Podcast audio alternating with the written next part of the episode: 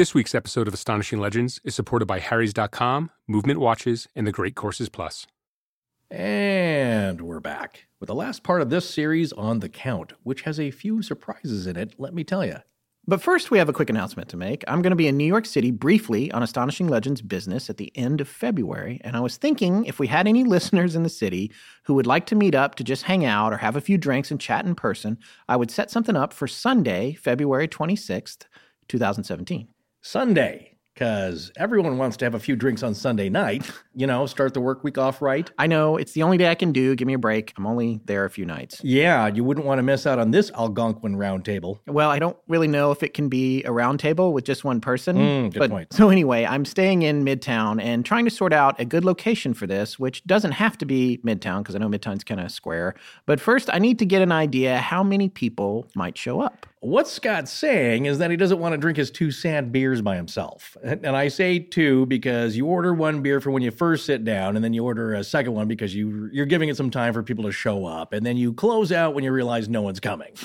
So the two or three of you that might actually show up need to let them know that you're interested. Exactly. So if you live in New York City and you think you could make it to an informal meetup on February 26th of 2017 around 8 p.m., send us an email at astonishinglegends at gmail.com. But please be sure and type New York in the subject line so we don't miss it in the inbox. And again, that's astonishinglegends at gmail.com. Cut to Scott having his two lonely beers and fade out. Wouldn't be the first time.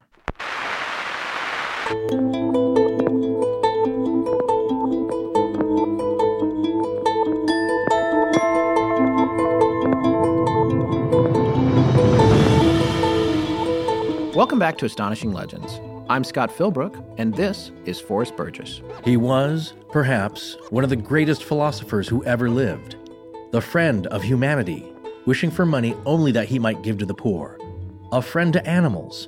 His heart was concerned only with the happiness of others. Prince Charles of Hesse-Kassel, on the Count of Saint Germain from his book, Memoires de mon temps. Join us tonight for the final part of our series on the Count of Saint Germain.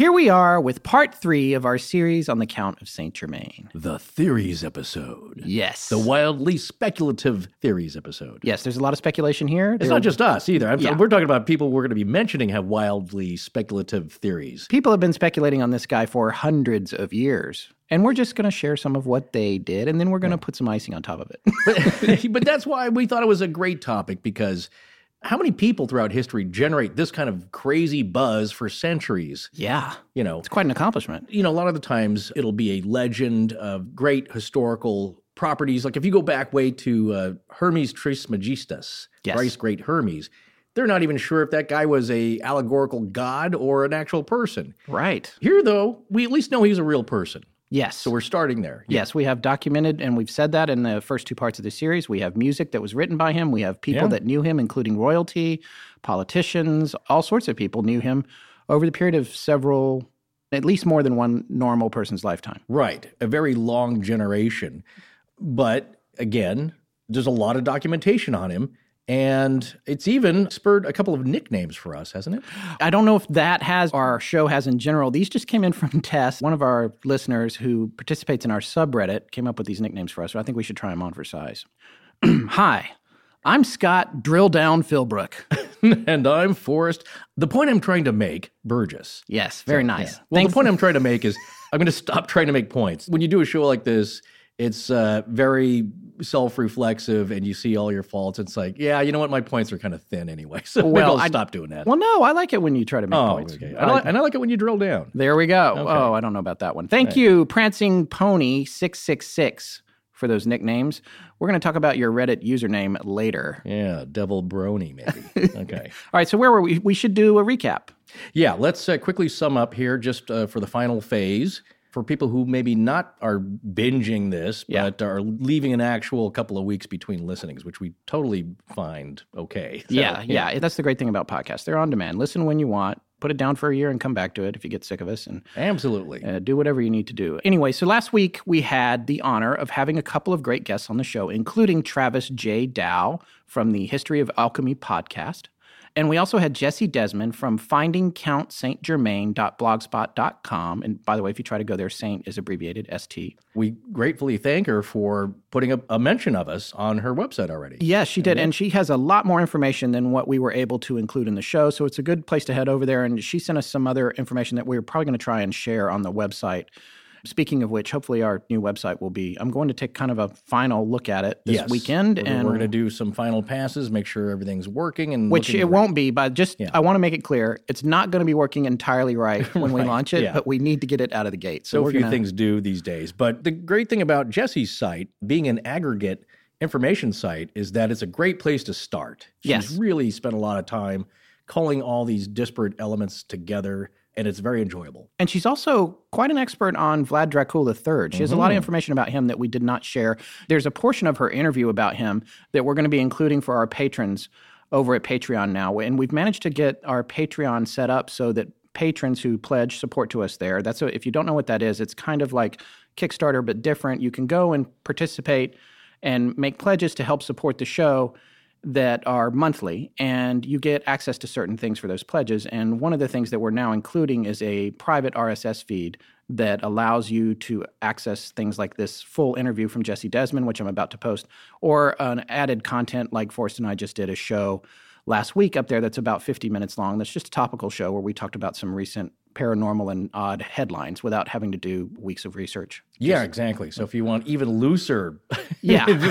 you know, freewheeling talk about nothing other than uh, topical uh, A shows. show about nothing. Yeah, well, I mean, it is a show about a few a few topics, but Yeah. here we get the chance to be topical about strange things that have popped up in the news, but not bogging a regular episode down at the beginning with a recap of uh, current events. So Right. it's a great place for that for Patreon members. Yes. And now what Scott's saying is that yeah, you can just listen to it in your regular feed. Yeah, you won't find it on iTunes, but it, you can go through the Patreon and you will get a link that allows you to subscribe to it, and then you'll be able to listen to it in whatever podcast aggregator you have. It'll just it'll pop up there, and if we do a new show, you'll just see it there. If you're a patron, you get Yeah. a special private link, a specific one for each user, which is how they manage the security on that. All right, so mm-hmm. getting back to the show from last week, when we had Travis on, that we were talking about from the history of alchemy, he spent some time talking about the Count's reputation, both in the past, during his lifetime, and after he died. And he also talked a little bit about alchemy because he has an expertise on that. And then Jesse talked about his long and varied history, as well as evidence of his possible immortality, his multiple identities, and various potential years of birth and death. And I'm reminding you that we're talking about the man that Voltaire, although he was being a little sarcastic, said Yeah. he is the man who never dies. We even mentioned that there is a group of people out there now who think that actor comedian Kevin Pollak, who has been in dozens of movies, including The Usual Suspects, Casino, and A Few Good Men, is the Count himself. It's hard not to wonder when you compare their faces. And tonight, we have breakthrough information about him at the end of the show that we predict may shock you. But first, let's get to the theories. Mm.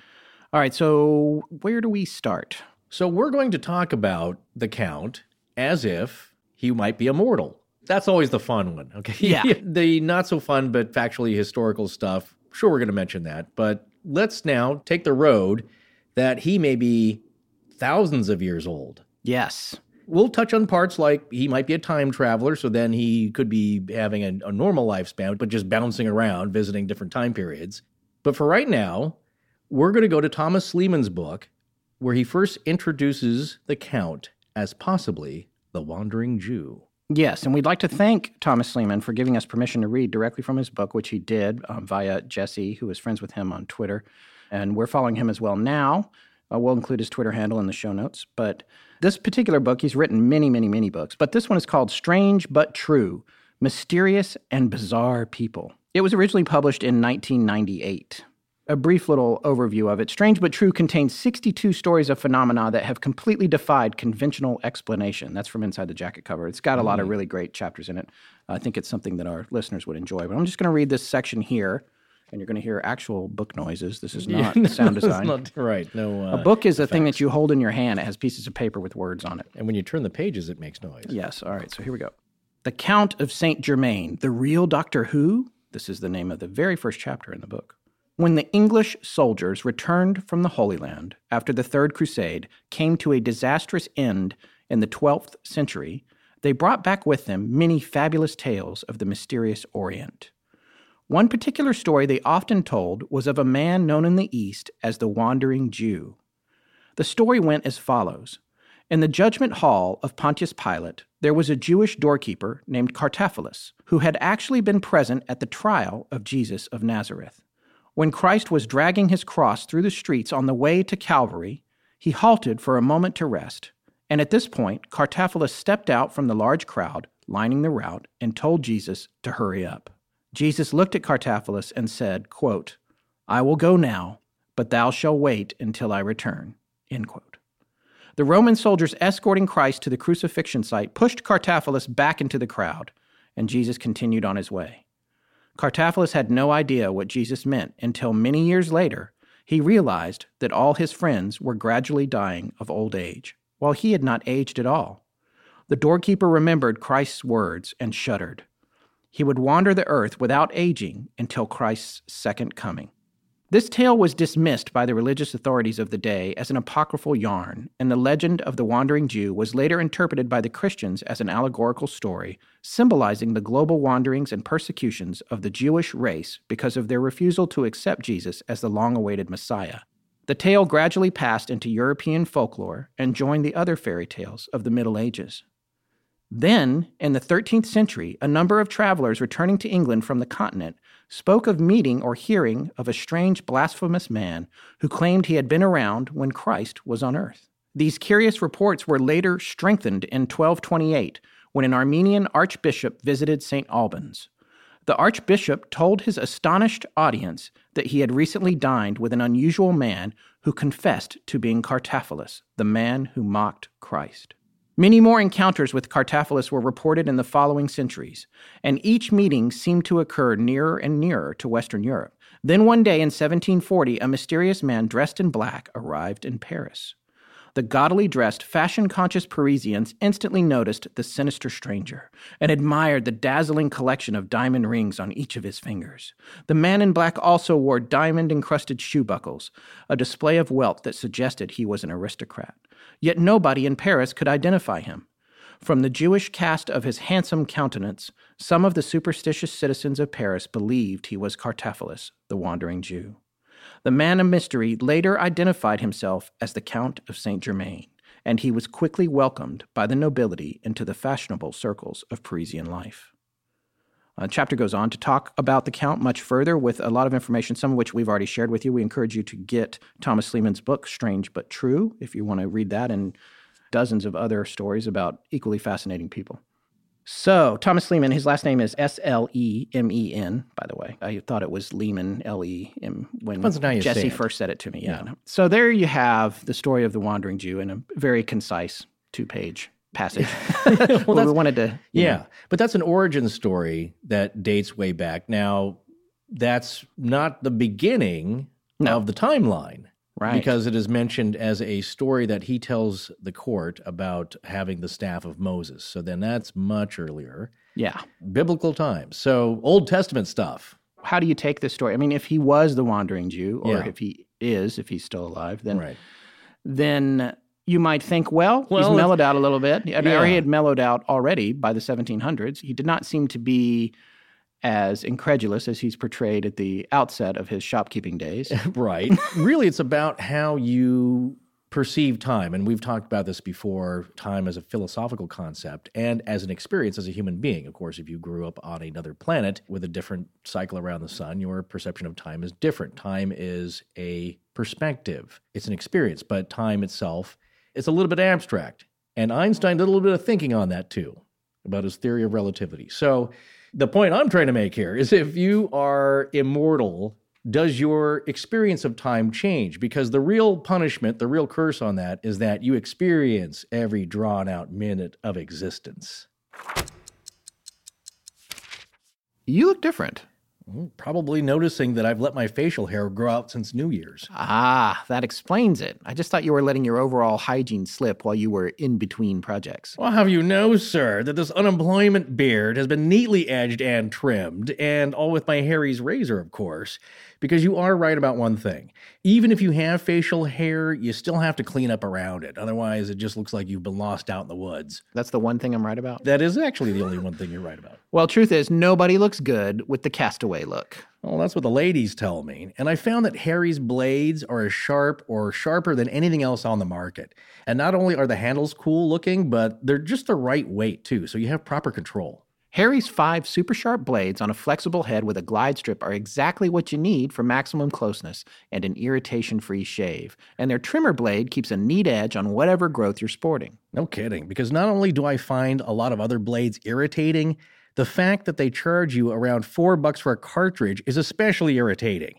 Well, Harry solves that because their precision blade cartridges are about two bucks each, and their shave gels and lotions will soothe your face and keep you smelling great. In fact, Harry's is so confident in the quality of their blades, they want you to try their shave set for free. Did I hear that right? You did hear that right. Just cover shipping when you sign up. Plus, as a special offer for fans of the show, go to harrys.com right now and enter code LEGENDS at checkout to get a post shave balm also free. That's harrys.com, code LEGENDS. So, uh, you going to keep the beard? One more week, and then I'm going to let Harry's clean up this mess. Thank God. Hello, everyone. I'm Rachel DeBost, and this is Astonishing Legends. Let's get back to the show. Okay, so a major aspect of part three is the dive into the esoteric and mystical traditions, the occult, of the legend of Saint Germain. And there's been a lot of people who have attributed feats and teachings to him that are in that realm, the theosophical. Not just theosophical, but also Jewish mystical traditions as well. Exactly, ties to Kabbalah. Yes. Our modern interpretation of Kabbalah is largely attributed to Rabbi Isaac Luria, who was a 16th century mystic. And one of our ARC members, Marie, found some connections, kind of an origin story and feats that he did during his life. He was also an adept, a prodigy, Yes. much like the Count. And so she found some interesting parallels. We're not going to get too deep into it, but some interesting parallels between the Count and this Rabbi Luria, who is several hundred years before the Count's time. And so now Scott's going to give a brief explanation of just what Kabbalah is about. All right, this is from a link, hermetic.com slash stavish slash essays slash secret dash fire. yeah. Kabbalah. The basis of Kabbalah is that through increasing levels of density, humanity came into its present state of physical incarnation and psychic evolution.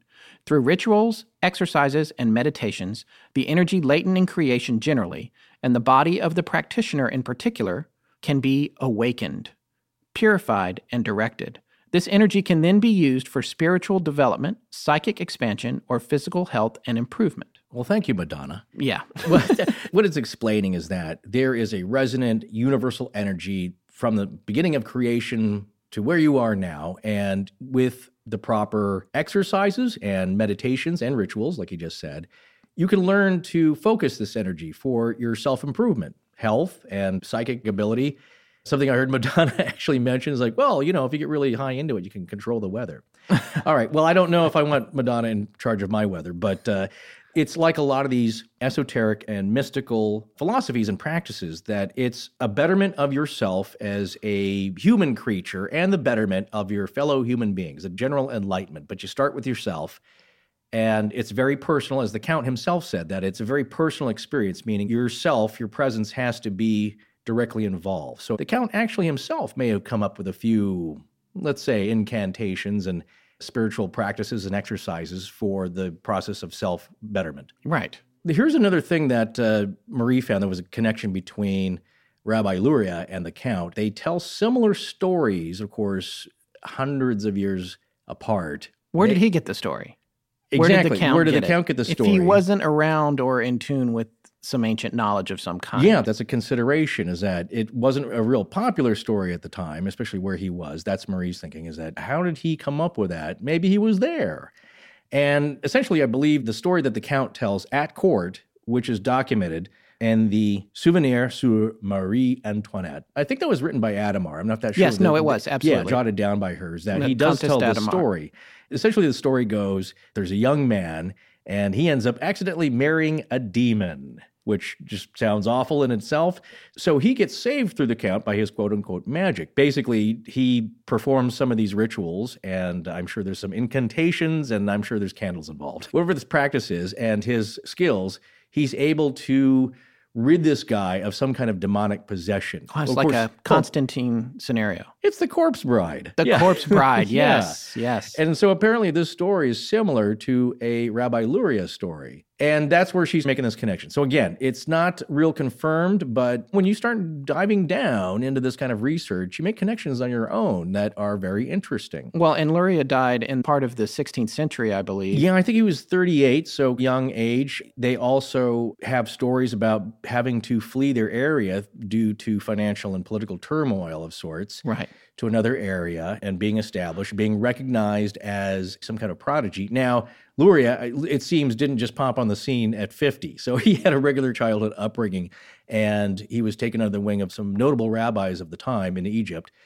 But he seems to have been a normal person. Yes. Now, the idea, though, is that maybe at some point, once you attain a high state of knowledge and wisdom and the secrets of life, that your development, your aging is arrested, and then you go off because you can't be 200 years old in your same town. Because We're really making some leaps here. oh, we, we haven't even begun to go far afield, at sir. first, you're you have to trade bodies. You got to leave the earthly vessel and pick another one. You do this over and over, but then you get to a certain point where you can arrest the aging process in the vessel that you're using. I believe that's their theory. Well, here's the thing, because it leads to two different areas, I believe, logically. If you believe any of this and believe that any of it can be logical, there's different areas where you are maybe you're 2,000 years old and you always look like you're 50.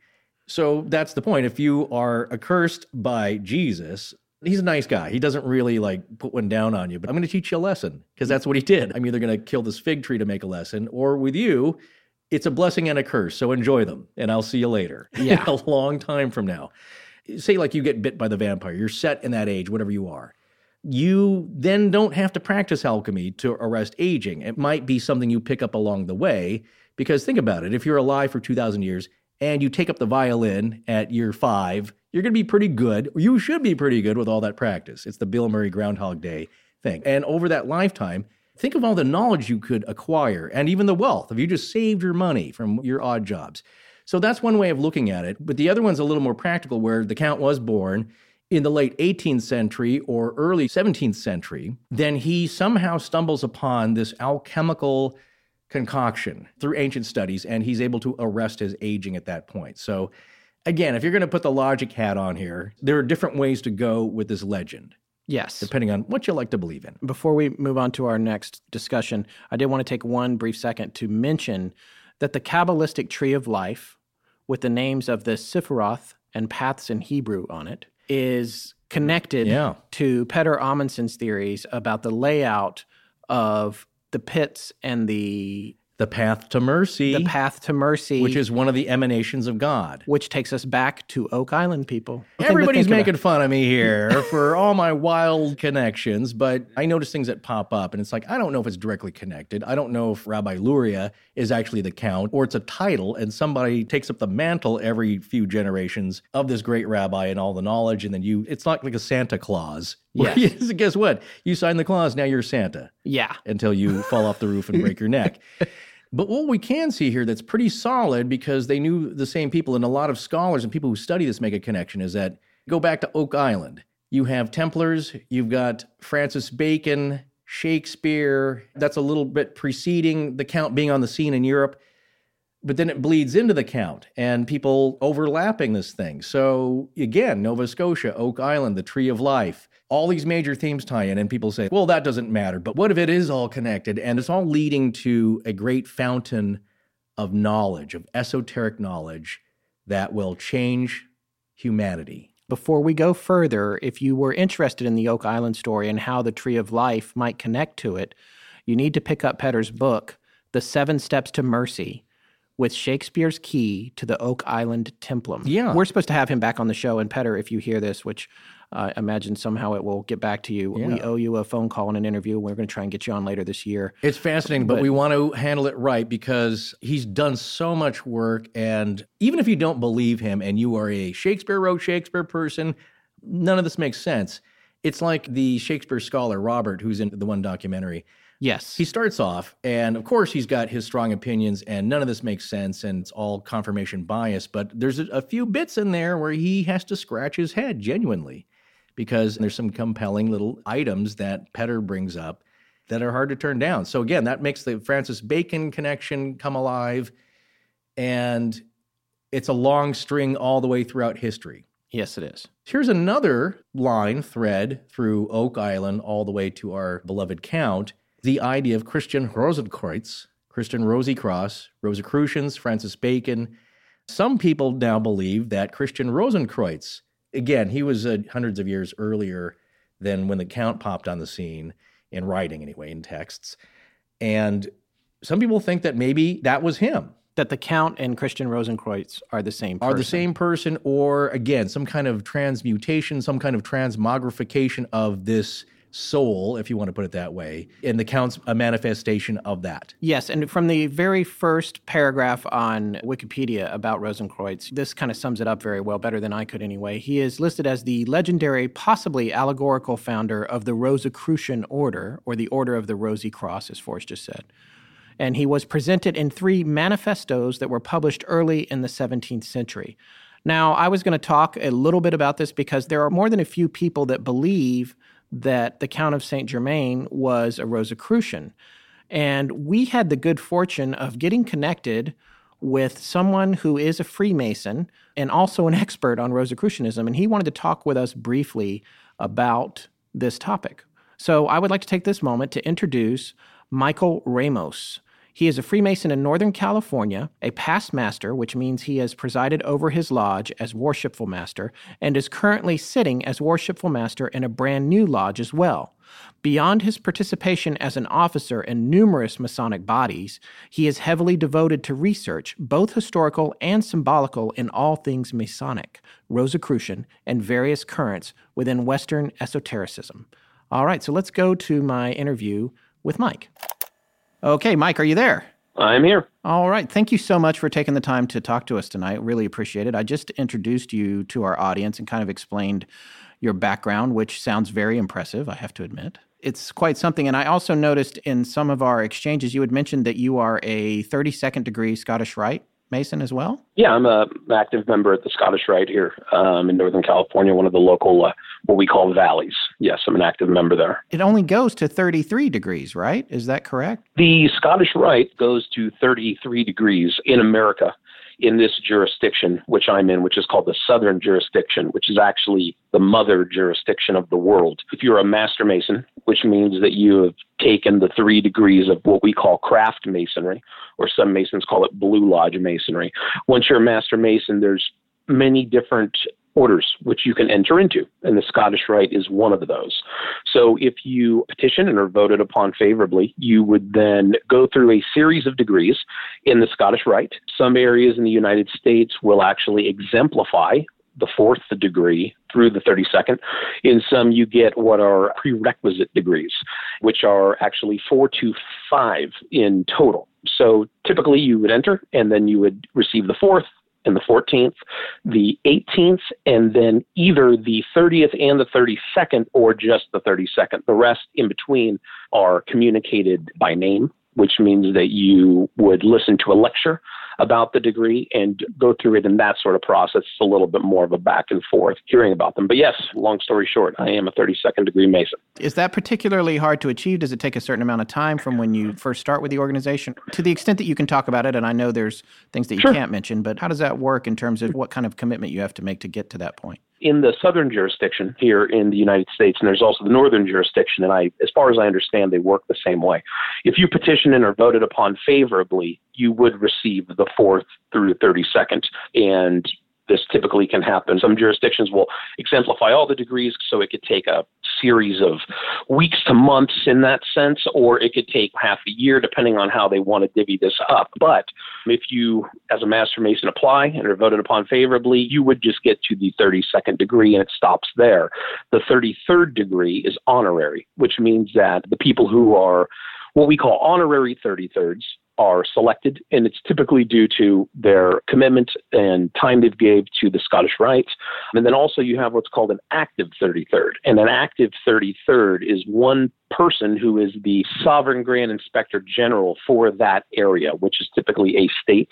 Um, so there would be one active 33rd, and I believe that there's only 33 active 33rds at a time. I might be off on that number, but there are many honorary 30 thirds. However, in other countries, it would take probably about 28 years to get up to the 32nd degree because they literally would issue you one degree a year or potentially less. It just depends. But in the United States, here in the southern jurisdiction, everybody that becomes a Scottish Rite Mason becomes a 32nd degree after you've received either all the degrees or you've seen the prerequisite degrees.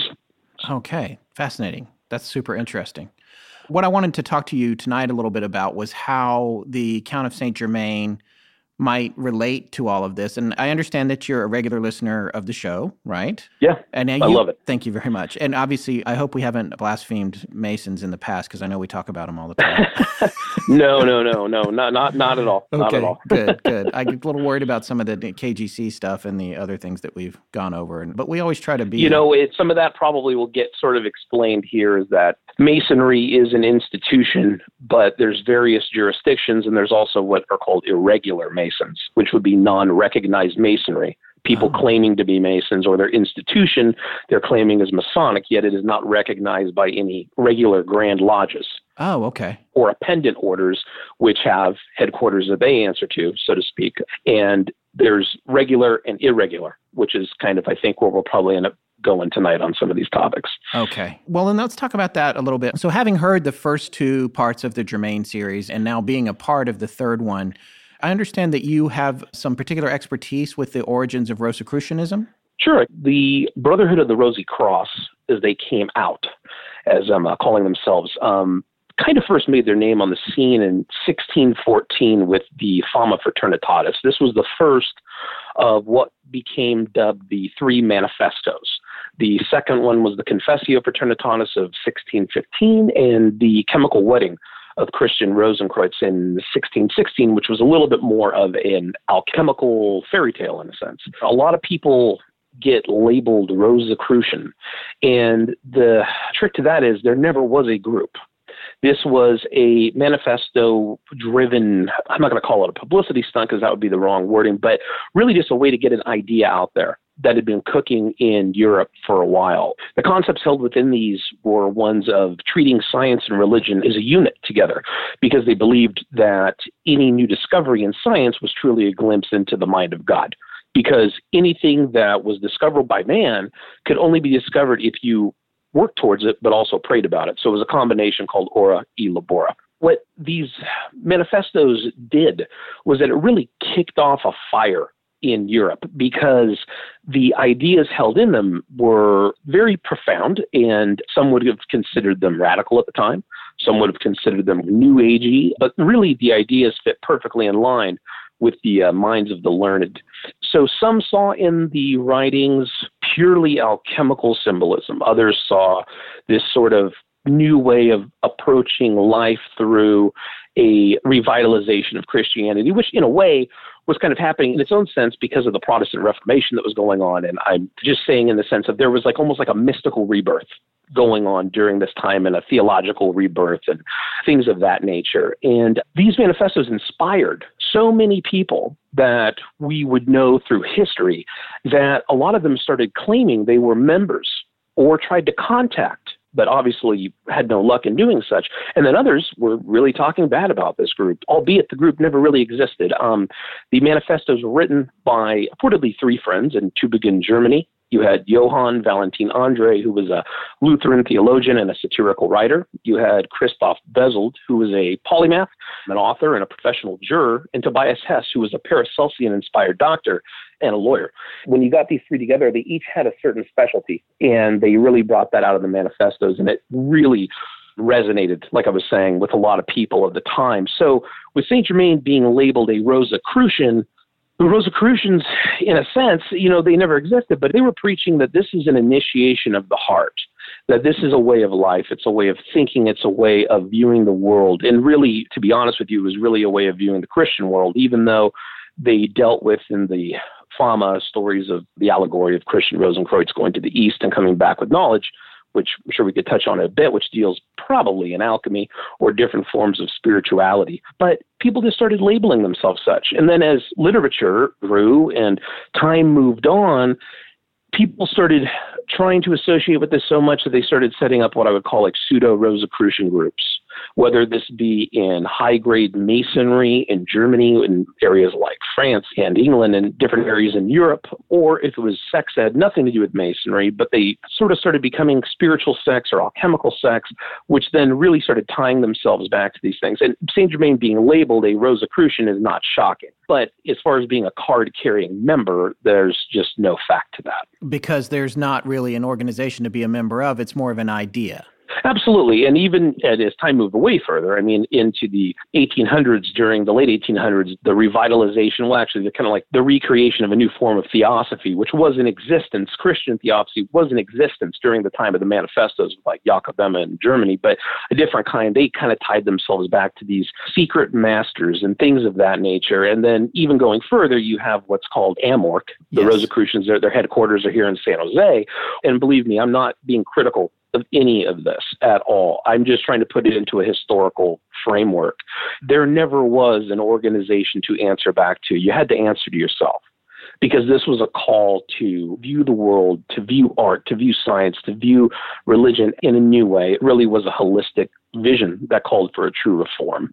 So, yes, there was nobody for him to report back to, albeit maybe some of his practices in his personal life would have reflected the same practices as those who were inspired by the manifestos. This may be a bad comparison because I'm fairly uneducated, especially compared to you, but is it similar to the idea of chivalry in that way?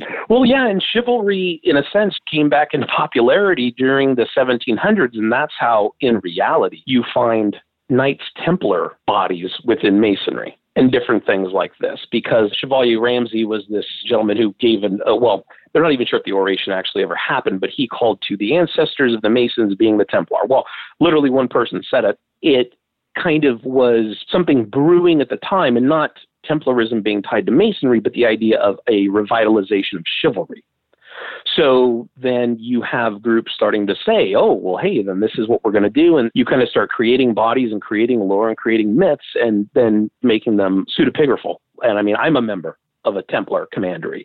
There's great lessons to be learned within it. They're beautiful degrees. However, I don't believe that any Masonic historian actually believes that knights, crusading knights, have anything to do with the ritual that was being worked in operative stone lodges, which then eventually developed into the creation of speculative lodges working degrees. I, I, just I don't think anybody really sees the connection there. What do you say to people who are conspiracy theorists or whatever who say that well everything you're saying right now is just a cover story for the real truth? Well, to be honest with you, I can't really say much, but here's the funny part about that. I'm not going to quote the source because I don't have the source in front of me, but I once read, and it was in, I believe, a, some form of a publication that was definitely the checks and balances ran on it, that there's been more books written about Freemasonry than all of the United States presidents and the United States combined. so the thing that's kind of interesting is that with that, you have a lot of bad information out there, or you have people who truly believe something because it's more faith based and it's not built in reality, but they're really pushing it because they feel it somehow. Now, my approach is obviously masonry, any form of initiatic society. There's a lot of things in there that will tug at people's hearts and minds in different ways that are members. And for people who aren't members, because they view it as being exclusive or totally secretive, which it is secretive in some aspects, especially here in the States, it's not exclusive any good man. There's certain prerequisites, but you can go to your local lodge, meet Masons, talk to them, and find out more about the institution. And all lodges have a different flavor. When people say that, oh, you're saying this because you can't say that, or you're really just selling a bunch of lies, believe me, I have better things to do with my time right. than to be spinning stories that aren't true. I'm genuinely interested in factual history about masonry the symbolic history, everything. And I would just say, well, you know, you don't have to believe me, but, you know, there's really good history books out there that are factual and fact based and check that you can read, and maybe you'll start seeing things my way, I guess. Well, that's fascinating. And I personally am, am loving hearing this. And do you have anything more that you'd like to add about a possible relationship between? The man who was theoretically the Count of Saint Germain and his ties mm-hmm. to Masonry and, and Rosicrucianism, or sure, I have a friend who knows a great deal more about French Freemasonry than I do. Um, however, I was not able to find what lodge the actual Count Saint Germain belonged to, which isn't odd because back then record keeping is not remotely close to what it was today. And also back then, and I'm not saying this was the Count situation, but you could have like a roaming Mason or something that then would just set up lodges and initiate people in one night, and then all of a sudden he has an entire lodge. Structure was very, very different. And I have heard that the Count was a Mason, but what lodge he belonged to, what rite it was, rite as an R I T E, um, I don't know. Um, obviously, it was something in France, I would presume. I did hear in one of the past episodes, and I forgot who put this out there, but somebody found a document stating that Saint Germain and Cagliostro were at a Grand Lodge meeting. Yes, this was um, in uh, something that effect. 1785, the year after he supposedly died in Hesse-Kassel. The thing is, is okay, let's say that he was present. Yes. Okay, well, something about Cagliostro was that Cagliostro was initiated into Masonry in the latter half of 18th century. I believe it was in the 1770s. And so he ended up creating what was called the Egyptian Rite, which was something very, very different. It was extraordinarily outwardly mystical, and I believe it worked 99 degrees. I'm not an expert on the Egyptian Rite, but I'm happy to recommend a book on it that I know is supposed to be excellent. So if they were at a Grand Lodge meeting, I'd be curious what Grand Lodge they were representing. Right. Secondly, just because people go to a Grand Lodge meeting, that doesn't necessarily mean that they're movers and shakers within the institution. For an example, I attend Grand Lodge once a year. I am not a Grand Lodge officer. I'm pending Master Mason. And the thing is, I'm not a mover and shaker in the institution. So, you know, like the way I kind of, I think I summed it up to you, I think in like the email was that's kind of like saying, well, Cagliostro was at a Grand Lodge meeting, so he must have been something very prevalent. That's like saying, well, Mike went to McDonald's in 2016, so that makes Mike a prevalent mover and shaker in the fast food industry. The two don't tie in. And I don't believe there's enough information on what were they meeting about? Who else was present? It seems to me to be a little shaky. I'm not trying to knock whoever brought this up, but I'm looking at it from a very historic Masonic sense as to they very well could have said they were at a Grand Lodge meeting, but they could have made the Grand Lodge up that morning. So Cagliostro specifically has kind of a bad reputation, caught up in the affair of the necklace. We're actually going to talk about that later in the show. Okay. Do you know anything about him? Because there's some rumors that he was a disciple of the Count, or you know maybe he was a bad seed. He was caught Well, up. my in- opinion of the Count, my opinion of Cagliostro, my opinion of Casanova, and the other people of that time period who kind of all somehow fit into the same vein is I think that they were characters of their time period. And what I mean by that is, from what I've read, I have to come to the conclusion that it was extraordinarily popular, and I hate to use that term, but to know a little bit about enough about everything, to be able to go into a place and sort of bedazzle people with your knowledge, kind of like a con man yeah, in like a sense. we're going to talk about that actually because I had the same Okay, and, and I mean, I mean, I'll keep my thoughts on that brief, but I'll just say, you know, to me, they all kind of fall into the same camp. They're like these quasi mystic,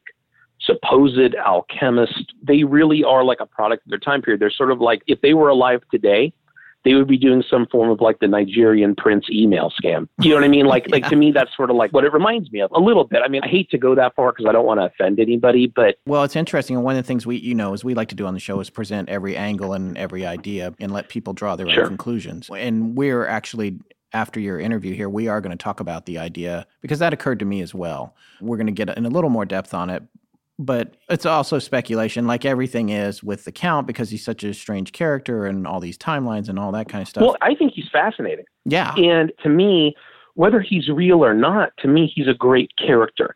And I was probably introduced to him the same way maybe you were, was watching Leonard Nimoy's In Search of. Sure. You know, and that's how I was first introduced to the Count. Do you remember Clare Prophet?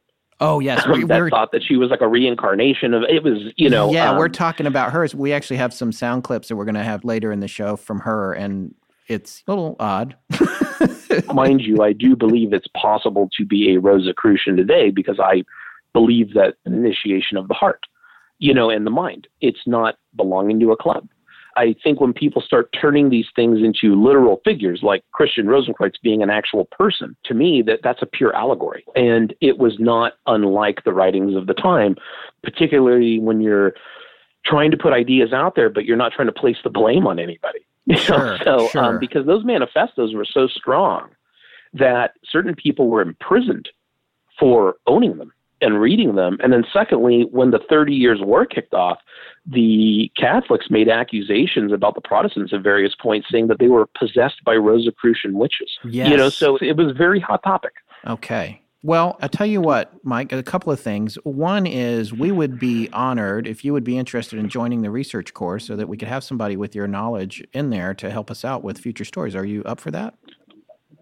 Absolutely, absolutely would be. And I think it's going to be a blast. Okay, awesome. And then I just want to say thank you so much for your time. And then I think another thing that I would like to do is maybe put you on the books for a show later this year that goes more in depth on Rosicrucianism or Freemasonry and possibly a revisit to Oak Island or something like that. Would you be available to do a show that's more focused on your I'm knowledge? totally happy to do it. The only thing is that I am bound by certain obligations to not be able to go into certain topics.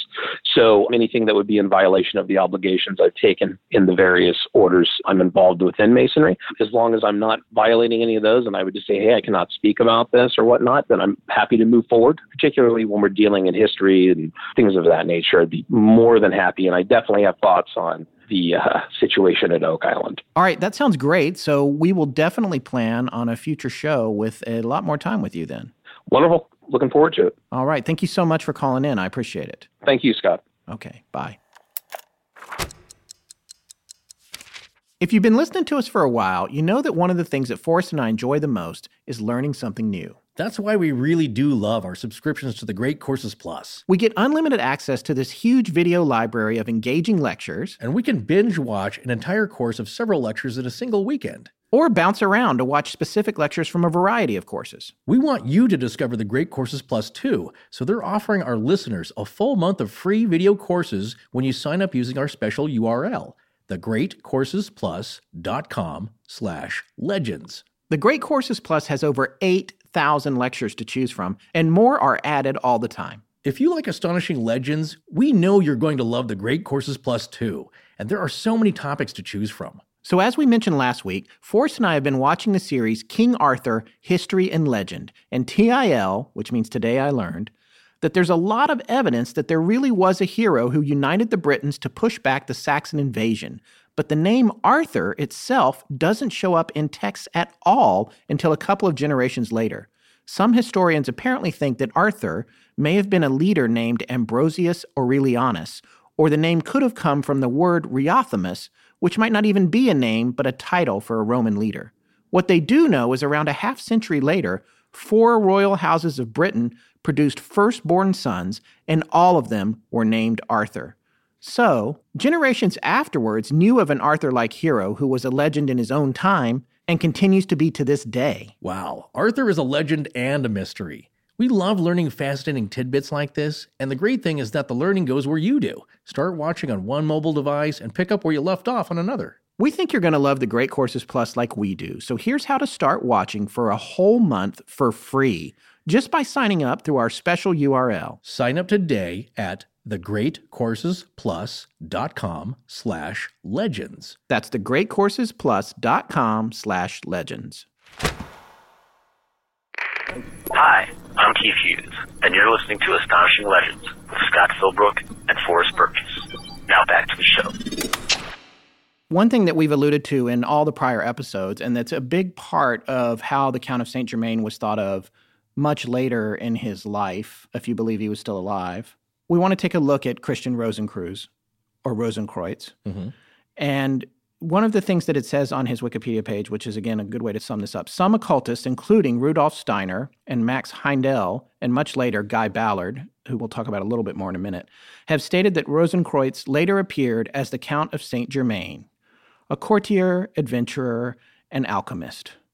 Steiner once identified Rembrandt's painting, A Man in Armor, as a portrait of Christian Rosenkreutz, apparently in a 17th century manifestation, which would be the count that we've referred to the most, the 17th century version of the count. Well, yeah, late 1600s. So this Yeah. is if he was born a normal man in the late 1690s of Prince Rákóczi, late Franz Leopold. Again, this is what has to do with the varying birthdays, because we had mentioned that we thought he was maybe born in 1691 or 1694. He cannot be a man in armor in the 17th century painting No. if he was born in 1691, because he'd be like four years old on the tail end of the 17th Right. century.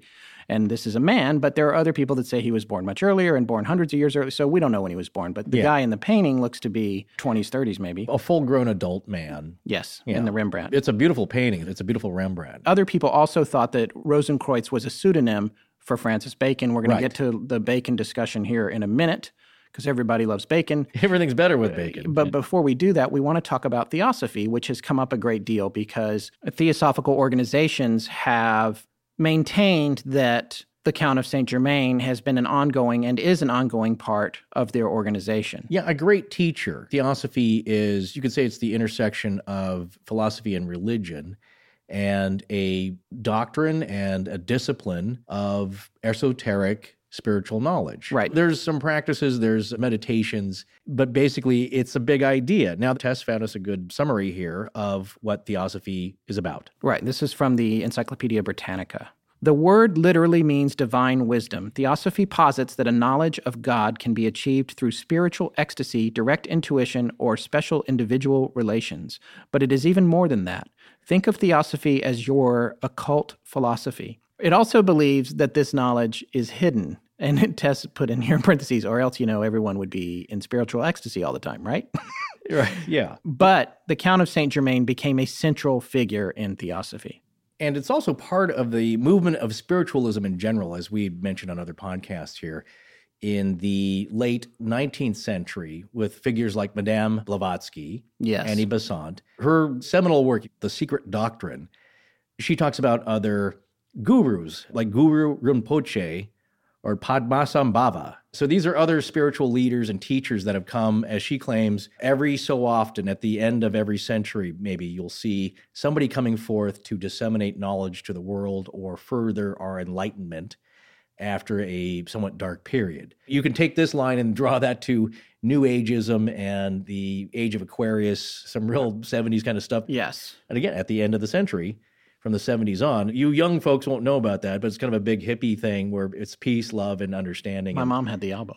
Oh, they, This is the dawning. of- Yeah. yeah. I Well, there you shouldn't go. No, so there was, uh, My son says I'm a horrible singer. yeah, he And might he's be right. right. Yeah. What she's claiming, and you kind of see this, things go cyclical in that after a while, there comes on the scene kind of an interest in spiritualism or the occult. And maybe now, at the end of this century, it's like, well, again, that's maybe why we're doing this podcast. There's an interest in things that are of the unknown, metaphysical, maybe, of questioning things. So that's where we're at with Madame Blavatsky. Oh, one thing I wanted to say about the secret doctrine. I don't know if you knew this, Scott. She had a lot of followers throughout her time and afterwards that were into that. And one of them was Sirhan Sirhan. Oh, no, you didn't. Yeah, it's just a brief mention, not to get off a far afield No, here, but just show how influential it is. Yeah. Apparently, he hung out at this occult bookshop quite a bit, and then I'm sure there's crystals and incense there as well, all the trappings. But he was one of those fans. He's like the guy that shows up at the hardware store and chews the fat, not actually buying anything, you know, every day. But he always kept a copy of Madame Blavatsky's Secret Doctrine on him. And here's a little interesting bit. When he did his evil deed of shooting RFK, Robert F. Kennedy, he claims that he did not know where he was or what happened when they roused him. He was in a trance. So here's the story is that somebody, some force, was getting him to initiate in practices of scrying, which is fortune telling, looking into a mirror. It's a form of hypnosis that he was in some kind of a trance. And if you go to those kind of conspiracy theories, there was a woman there wearing a polka dot dress and a large wide brimmed hat who was unknown, who moments before Sirhan pulls out the gun, touches him on the shoulder, which might be a trigger. I think we may have talked about this in our Polybius episode. It Yes. all ties in. The Polybius episode of being able to trigger actions and responses that are very deeply with hypnosis. This is Manchurian Candidate kind of stuff. Exactly. Exactly. Which, by the way, is that's an idea, but it's also a movie if you haven't seen it. And also, I want to clarify something Yeah. just for those of you that don't know, and Forrest has sort of stated it. But Sirhan Sirhan is the man who shot Robert F. Kennedy at the Ambassador Hotel and Yes. assassinated him. in the kitchen, which we'd both talked about before, we saw the spot where he laid. yes, the hotel's since been torn down, but it's Yeah. here in Los Angeles. And of course, he could be making this all up, but when he shot him and then when they arrested him, of course, slapped him around, I'm sure, he woke up and said, What am I doing here? What happened? I don't know what I did. And still to this day claims that. And what's the first book he asked for when he got arrested and thrown in jail? Madame Blavatsky's The Secret Doctrine. Now, chew that, chew on that. Yeah, weird, wild, powerful stuff. The point I'm trying to make here is it's it's been very influential since she wrote it. Yeah. And a lot of people will say it's quackery, it's this and that, but a lot of people have found it interesting and have followed it. Here's the thing about thinking that these spiritual awakenings are coming, and I don't mean that, that sounded dismissive. But if you're expecting these spiritual awakenings to come along every now and then, that also puts you in the position of looking for these spiritual leaders. And so, to a certain extent, they are constantly vetting candidates to be what they call ascended masters or these great Yes. teachers who are reincarnations, which is not necessarily the perfect word for it, but reincarnations of these teachers from throughout history that never die, or maybe the bodies they're in die, but spiritually they never die. And they're put here to help humanity take the next step. They're a higher level being. In the end, they're very helpful. And one of the things that caused a split in the theosophical circles was that Annie Besant, who was one of the early members, had identified a young Indian boy named Jiddu Krishnamurti, I think, as a possible messiah for Right, them. And right. there was a split there with Rudolf Steiner, who we, you know we don't need to get into because you can really go fi- 50 million different oh, directions oh, with all this real. and all these people. It's its own history. But they broke off and Theosophy split up One as a result the- of that because he didn't yeah. believe that Jiddu Krishnamurti was a messiah. And Jiddu himself didn't either, but he still moved to Ojai in California, which is still considered kind of a spiritual retreat place and was part of a whole thing there. And he and Besant stayed friends their whole lives, but he was just like, that's not me. I'm not. Yeah, I'm not the new guy. He still grew up to be a great philosopher right. and has since passed away. But there's an idea here that they believe that the Count of Saint Germain is an ascended master, which not only that, he's kind of the vanguard, he's the highest level.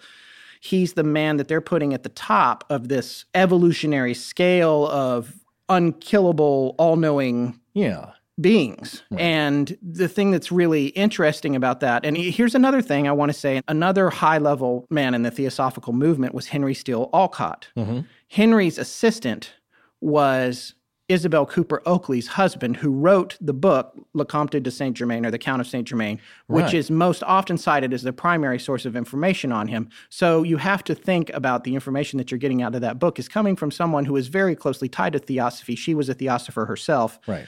So, although I find the book is presented very even handedly, That's what- and she yeah. cops to the parts where she's like, I believe this and this and this, but the data in the front, for the most part, seems to be very honest. Historically, it's backed up by things that all came along before theosophy, and she presents them rather flatly. Good point. And that's why, as we said before, I was making that point. You have to be an adult here and put on your critical hat and your logic hat and your reason hat while still keeping an open mind. And so, and what- also yeah. still keeping your tinfoil hat. keep the tinfoil hat handy because it helps. it should be right there. Yeah, you know the wizard's hat. That's the apex of it. The point. That's where your uh, astral soul resides. So Oh, that's why the wizards wore that because it focuses your energy. You need a foil hat on top of that to believe that. So This is why Forrest is my co. He just this, this kind of data I just, don't have. means nothing. Yeah, Where just- did you learn that? That was actually from a speed reading course. That, that- Oh. They told you when you focus, imagine the focus of your energy or your conscious, basically Well, your is like your chakra, right? It's Your- like when you roll your eyes bit- back to bit. meditate. You're Yeah, look, a maybe you're bit. looking up at the top of your pointy hat. Yeah, that's why all these ideas are similar. Come on, all these themes that are similar. It's like somebody believing somebody's the Messiah, another group saying no, he's not, but he's part of our group. Yes, but we don't believe. eh, What does that sound like? So this is the bigger story here. It's like with the rabbi, Luria. It's the count. A rabbi, a count, and a messiah walk, walk, into a bar. walk into a uh, Theosophical Society meeting. All Yes. these stories rhyme. They're not exactly the same. History doesn't exactly repeat itself as it is said, but it does rhyme. Well, and it goes back to what Marie was saying about the story that Rabbi Luria told and the story that the Count supposedly was telling several hundred years later in a time when that story wasn't necessarily traveling through circles. But some people had it. It Right. was esoteric knowledge. Yeah. That's what she's implying anyway. And so I think it's interesting to look at all that. And like you said, they do rhyme. And he means figuratively, not literally. Yeah, but exactly. yeah. But, you know, stories change. It's a big grand telephone game. It's like with the story of the Wandering Jew. That was brought back to Europe by the Crusaders in the 1200s when that was kind of went disastrously. They brought back tales from the Orient. And all that means is just Eastern stories, but people had never heard that before. So stories from the 1200 get transmutated. He was either the doorkeeper at Pontius Pilate's house or he was a shoemaker. You add a little different bits of the story depending on on what's going on at the time. Before we move on from this, we do have to mention Elizabeth Clare Prophet. And there's a couple of reasons I want to mention her, but one of the first ones is when you watch The Man Who Wouldn't Die or whatever that In Search of was, there's an old In Search of that talks about the Count of Saint Germain. And we had the box set. So whenever one of our topics crosses paths with a prior existing of In Search of, it's always fun to go back and watch what they have, even though a lot of their information isn't necessarily current anymore. It's still so much fun to watch. That's a great way to put it. Yeah. yeah. uh, and the reenactments just can't be beat. But on that one, Elizabeth Clare Prophet appeared talking about the Count of St. Germain. And she died in 2009, but prior to her death, she was a New Age minister. And medium. That's right. Who founded the Summit Lighthouse in 1958 and then later in 1975 founded the Church Universal and Triumphant. Which I think is the parent organization. Yes, exactly. So she was a big deal. In the 80s and 90s, she was on all the talk shows, which at the time, a lot of people aren't going to remember him, but yeah. there was Donahue, and she was right. on Larry yeah. King Live, and she's quite a character. And the organization is Yeah. really quite something. In fact, here we're just going to play a little bit of audio from a 10 minute YouTube video we had where she's speaking. So this day, I had to be obedient to that because I had made the prayer and God had answered. So I could do nothing else but take the book off the shelf, open it up, and I saw the face of Saint Germain. And that face became alive and quickened by his presence. The spark went through my being. I leapt. I couldn't believe that I had found this master whom I recognized instantly. And I ran to show the picture to my mother, and I said, Here is Saint Germain. I know him. I've got to find him. I know I have a mission that has to do with him. Here's an interesting idea, though, that I have with people like that that are trying to disseminate knowledge from others or from a higher source, shall we say, is that at some point you have the source, you have the font of knowledge, and then you have the person, the messenger relaying that. And at what point does the person relaying the message, the messenger, become bigger than the message? Yeah. Are they more popular? Send your money to God. Here's my address. Sometimes it turns into that. And there's a book that's out, not sure if it's still available or it is, it's very expensive, from somebody who was in her organization and just what it was like. And what kind of an organization is it? So when you look at that, and that might float your boat or it might not, I look to people who aren't selling anything. Like Edgar Cayce. There's a lot of people that are followers of his, but just of the things that he relayed, not his church. He doesn't have a church. He didn't start anything. Not a multi level marketing plan. No, he never sold anything. Caseway. Yeah, they call him the sleeping prophet because people came in to ask him about physical ailments, like, "Hey, I have this cough that doesn't go away," and he would say, But you have to explain why he was asleep. And he would lay down on a couch. Yes, he would go into like a trance. trance and Yeah. say all this stuff, which he couldn't remember when he was awake, right? what he said is he had no idea at the time that he was saying this stuff. And what's interesting is that I know there's an in search of on him too, because I remember Yes, him I'm sure laying in a room Yeah. talking. he had a secretary that would transcribe the whole thing. And this is in the 30s. And so there's one quote here that I found off of the Theosophy wiki page tied to Saint Germain. And it lists the readings. So they numbered these readings. It was all very well documented. And this ag- is what that group, which you're saying that still follows him, they have just thousands and thousands of bound pages of his readings Yeah. that they follow and teach. Yeah, the right? ARE. It- and again, Are they not, here in Los Angeles? No, they're based in Virginia Beach. But this is what I'm saying is that he's not an exalted person. He's kind of an interesting portal for this knowledge, but they weren't revering him as a cult of personality. That's the word I was getting to before. At what point does it become cult of personality? It's like the Indian uh, young man you were talking about earlier, where he's like, hey, I'm not the dude. I got some wisdom. I collected some knowledge. Right, Jiddu Krishnamurti. Yeah, don't start worshiping me as some kind of deity because I'm not that. Right.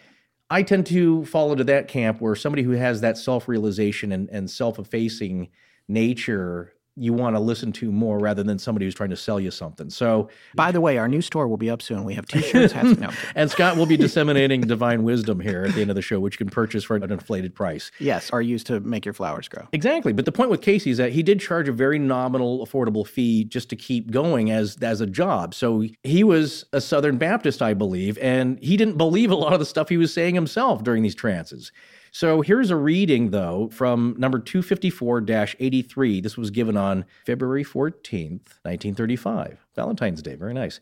Somebody asked him if, while in trance, if the Count of Saint Germain was present, and Cayce's reply was, when needed and that's it. Again, he's also very terse because or whatever you know knowledge was going through him, and he claimed it was kind of a uh, a band of knowledge that encircled our existence. That's where he was pulling this knowledge from kind of terse. And so he only answers stuff usually very directly, but then he would throw in bits about the person's past life. That's fascinating, though. Can you read that again? Sorry. What did he say? Somebody asked him if the Count of Saint Germain was present, and Cayce's reply was, when needed. When needed. So, like you know what? It's not like, uh, yes, and here it is, buy my book. It's an element where he is saying the guy exists and he will weigh in if he has to with whatever he knows. I'd honestly, I wouldn't mind talking to him right now. I'm a little, The- the I'm a little at sea. The yeah, Count. Yeah. He might be able to clear up a few things, but Yeah. you know what? If he was here alive, what we know from his accounts with people who knew him very well was that he was often mysterious with them. Yeah. So that's what I believe too, is that he cannot tell them exactly what's going on, although he would like to. How do you think the food was in the Middle Ages? Not great. In fact, if the harvest didn't go well, even the kings ate poorly. They also didn't have much variety in their foods. Talk about a food desert. Too bad they didn't have Blue Apron. They could have received delicious gourmet meals delivered right to their doorstep, or, or I guess to the castle drawbridge. Well, there are a lot of households in the US that can't get much variety because their local market doesn't carry it and it's too far to go to a larger store all the time. So they kind of end up in what's called a food desert. But Blue Apron solves that problem because they can deliver to 99% of the continental US and 99.5% of these food deserts. That is Blue Apron's mission to make incredible home cooking accessible to everyone. And by sending exactly the right amount of fresh ingredients you need each week, there's no food waste. So it's efficient, sustainable, and affordable because the meals are under $10 per person. And Blue Apron's freshness guarantee promises that every ingredient in your delivery arrives ready to cook, or they'll make it right. Not only that, because the ingredients are so fresh, the meals are seasonal. You can choose from a variety of new recipes each week or let Blue Apron pick for you. Recipes are not repeated within a year, so you won't be eating turnips for every meal like a medieval peasant. well, if a certain type of ingredient or meal is your thing, you can customize your recipes each week based on your preferences. Blue Apron has several delivery options, and there's no weekly commitment, so you only get deliveries when you want them. See for yourself why Blue Apron is the number one fresh ingredient and recipe delivery service in the country by checking out this week's menu and get your first three meals free with free shipping by going to blueapron.com slash astonishing. You will love how good it feels and tastes to create incredible home-cooked meals with Blue Apron, so don't wait. That's blueapron.com slash astonishing. Blue Apron, a better way to cook. The following is a public service announcement. Approximately 70,000 adolescents and young adults between the ages of 15 and 39 are diagnosed with cancer each year in the United States. Cancer is the leading cause of disease related death for this demographic. I'm sure we all know someone who's been diagnosed with cancer, but if that person is an adolescent or young adult, their care and advocacy faces specific challenges and barriers. Most treatment programs and government support are targeted at children or older adults, so this age bracket is largely on their own. They're not recognized as a specific population in the battle against cancer. Being an adolescent or starting out on your own as a young adult is bewildering and challenging enough, and having cancer on top of that can be overwhelming. Things like navigating your health insurance, if you have it, or even getting yourself to chemo treatments can be tough to figure out, and this segment carries more debt than the general population. And then, if you do survive, there's a lack of specialized help in getting your life back on track. But now there's a way you can help bring the right treatment and representation to this underserved age group, and that's by supporting Critical Mass, the Young Adult Cancer Alliance. Critical Mass brings the community together as an advocacy organization on a mission to transform the care and treatment of adolescents and young adults impacted by cancer. For more than a decade, they've brought together a diverse group of stakeholders, from patients to providers, advocates to industry leaders, who've all seen firsthand the devastation cancer can cause in the life of a young person. Here's a way everyone listening can make a difference. Text the word critical to the number 82623. Your support can directly impact the lives of adolescents and young adults with cancer. So tell your friends and family also to text critical to the number 82623. Once again, text the word critical, C R I T I C A L, to the number 82623 to join the movement today. Message and data rates may apply. Learn more at criticalmass.org. Critical Mass. It's time to transform the care and treatment of adolescents and young adults impacted by cancer. Thank you. Forrest and Scott, thank you for supporting their sponsors. Let's get back to the show. Before we move on, let's talk a little bit about alchemy. I know we already mentioned that and we've talked about it in the prior episodes, but what we did not mention were his books, his written works. There are two books that are generally ascribed to the Count The Most Holy Trinosophia, and for lack of a better word, the Triangle book, because it's shaped like a triangle. I know, the it sounds like are- something from Sesame Street. This book is shaped like a triangle. in the back of it, there's an actual little triangle you can play. Yeah. kids. No, it's just triangular shaped, and that might be just a fun way to present the information at the time. Or it might be a message. Well, it definitely was a message. Yeah. Whether it is actually worthwhile knowledge, that's debatable by people. But Yeah. there's two ideas about the two books. The most holy Trinosophia, they believe, if you were following the Count at all and, and you believe that he was a real guy with some real knowledge, then I think you believe that he wrote it. And it's an account of this practice towards an enlightenment and a gaining of knowledge. It's a secret of rituals and practices that he describes. And there's a large foreword by Manly P. Hall, who we talked about earlier, and it's in the, the Manly P. Hall, the Manly Palmer Hall collection, I think at the Getty, of alchemical texts. Hmm. so what's that makes it legit. it's in a museum. Yeah, yeah. Hey, look if it if it's A on the- respected yeah. museum. Exactly. If it's written on the back of an Eskimo pie wrapper. Yeah, not just gonna it's not the it. Museum of Roadkill and you No, know, what we're saying is though is it's a real document of the time. Now, what they don't know, this would be from the 18th century, so it's actually a document which is worth having around. They're not sure that he actually wrote it because I don't know if there's any direct attribution. I'm not sure he signed it himself and said I wrote this. However, they're pretty sure that he did have a copy always with him, that he he was in possession of it. The other person that they think may have written it was Cagliostro yes. that may have written the document, and that's debatable. But I think he also had a, a copy.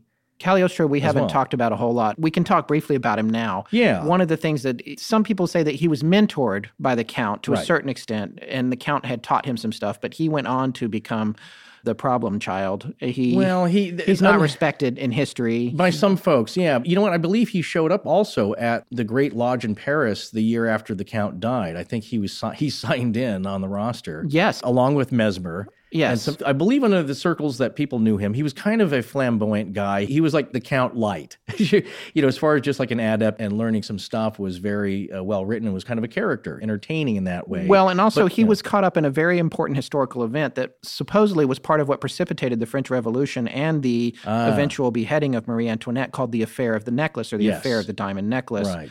where she was accused of trying to defraud the crown jewelers right. by providing False value. false value, false stones, which he supposedly made. And this is the thing: he tried to do all the stuff the count did, but apparently stank at it and just constantly got busted because of the affair of the necklace, which participated in the onset of the French Revolution. got He, was he was in run the- out of France. Well, he got thrown in the Bastille. Yes, for six months, for right? six months, some amount of time. Now, this is the thing; he was acquitted, so Yeah. it, was like, well, we can't really prove anything, but We we, can't. do. Yeah, we do like keeping you in a jail. So that's do that. He's an interesting character. If you want to look him up, we'll have links to him in the show. Yeah, notes. I'm not totally certain that he's a total quack. After his death or the day of his death, he was excoriated by some writers at the time or afterwards. And that set the tone of how we remembered him, unfortunately. He was like a very good forger. He could duplicate a letter from uh, Casanova that Casanova could not tell that was his own handwriting or not. right. Again, a writing trick like the Count. So maybe he was trying to do these things that the Count could do. He just, like you said, he just wasn't very good at it. Yeah, the Count. So, according to the Graffer brothers, who we mentioned in earlier episodes of this series, the Count could write with both hands identically, so precisely that you could hold the two sheets of paper up together to the window Yeah. for light at the light, It exactly matched. and it was like a photocopy. so that's a pretty good trick. That's Yeah. a right brain, left brain kind of a stunt there and a good party trick. Yeah, but over several hundred years, maybe not too hard to learn. We'll see how you do. Start picking it up, and uh, I'll check back with you in a month. Yeah. So there's an introduction into the most holy Trinosophia that we had a friend of the friend of the show, Jordan Bonaparte from the Nighttime Podcast. His friend Dan Surratt did a little translation for us. Now it doesn't make total sense because again, this is very esoteric, philosophical poetry, you could say, or prose. And also old timey French. it is old timey French. Yeah. So I'm going to read it here. We'll tell you what we think it means.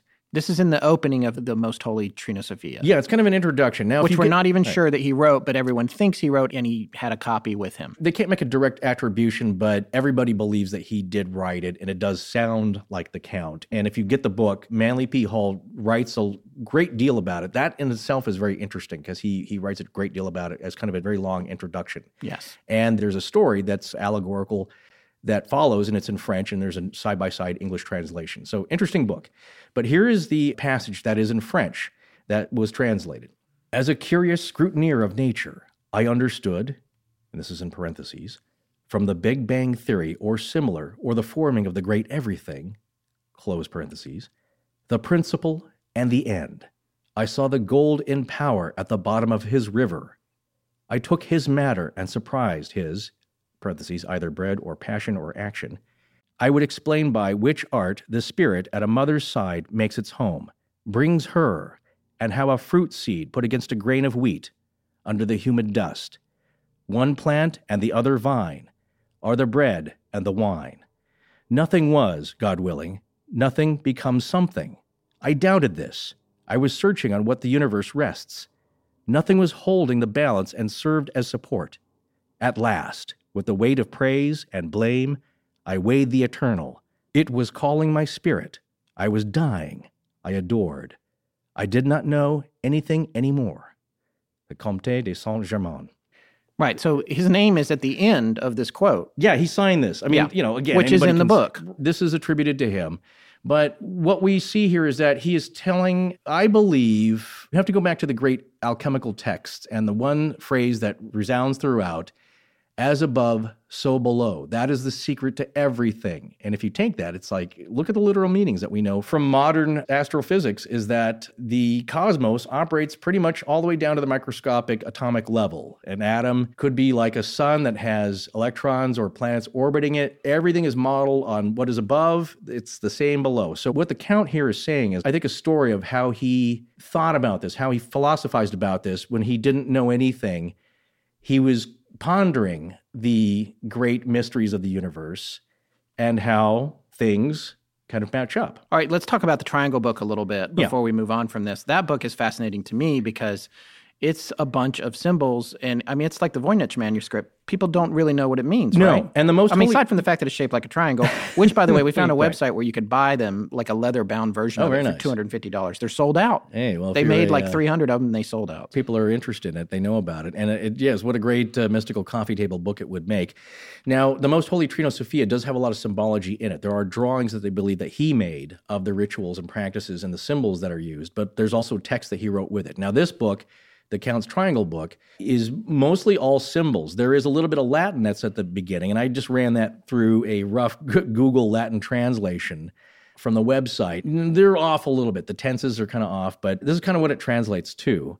The gift of wisdom, Count Saint Germain, that the world ran through. So, what this tells me that the Count signed here is that this is the gift of wisdom of how the world runs. It's a, basically all pages of very interesting symbols that to me and to others that have seen it look like Solomonic magic, and that is the magic of King Solomon. So, again, where does that ancient come from? Well, now you're getting into the area of grimoires and What's a grimoire? well, a grimoire is a book of spells, essentially, for conjuring and manipulating our physical world and the spirit world. So there's one that's kind of famous called the Sixth and Seventh Books of Moses. Well, you know that Moses you know, wrote the first five books. That's the Torah, very generally, and I'm sure I'm going to get dinged here by a rabbinic scholar. So Moses writes the first five books. Well, here's a sixth and seventh book of some kind of magic that he did. Now, if you remember back the, your stories of the Bible, and people write us like, well, you know, I don't really believe in magic. Well, we had a young man write us, and I have to write him back, but he said, I don't really believe in the magical parts because that's not in the Bible. It's like, well, there are little bits of magic in the Bible. If you remember, there's Egyptian magic.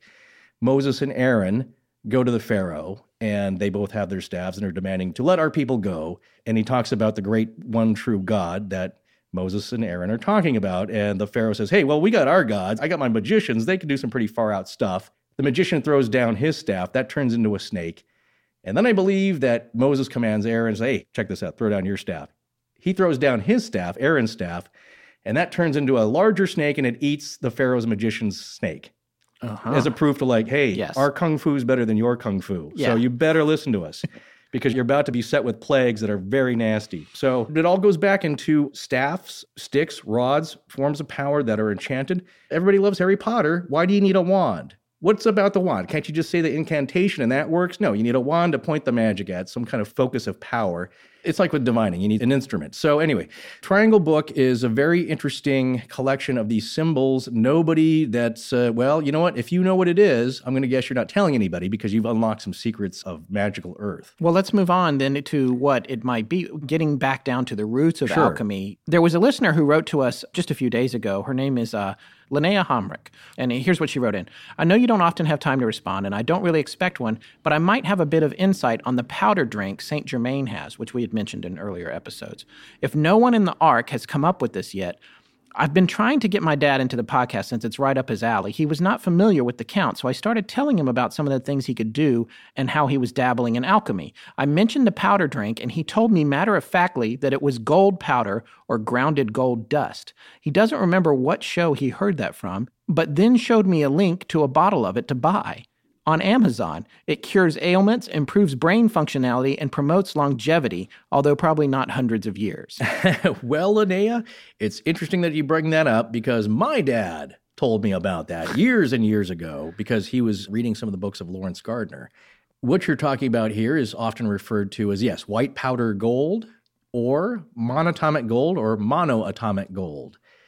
Now, I put this to our resident chemist, Chris Cogswell, to take a gander at the website, one of the many that are on the web.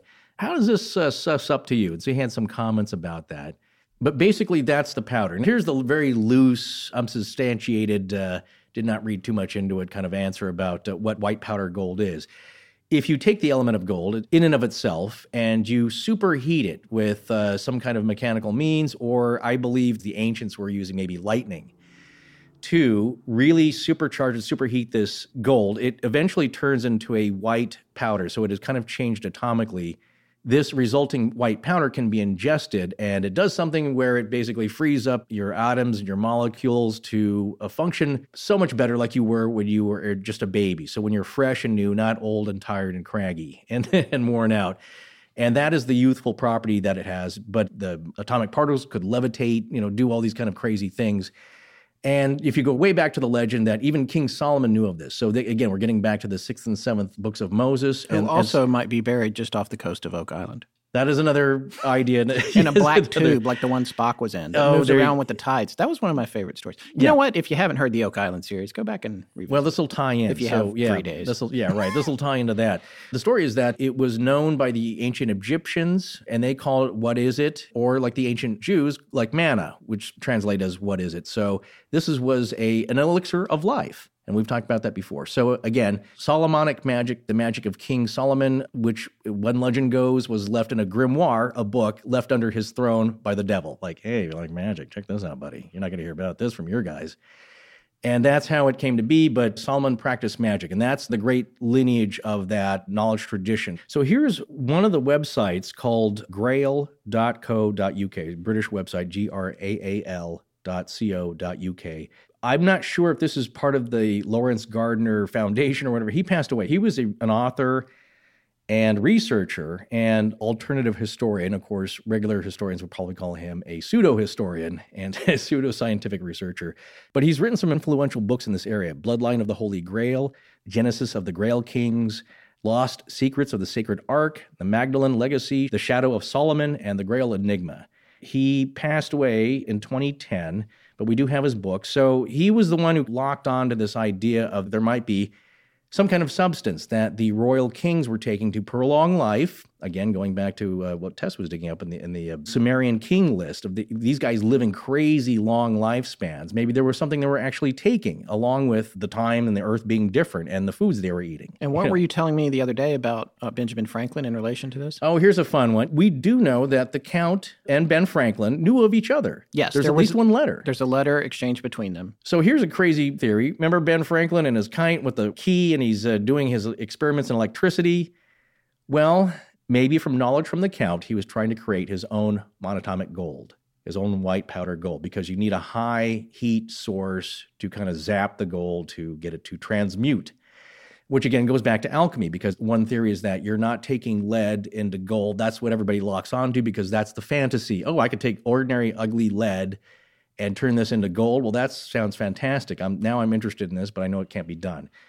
But it's a transmutation of a form of gold itself. So you're going from gold to a different form of gold, which has different properties. What did Cogs have to say about ingesting this material? And this is also from the Laurence Gardner site here, grail.co.uk. So it's it's basically what's called an Ormus product and M state elements.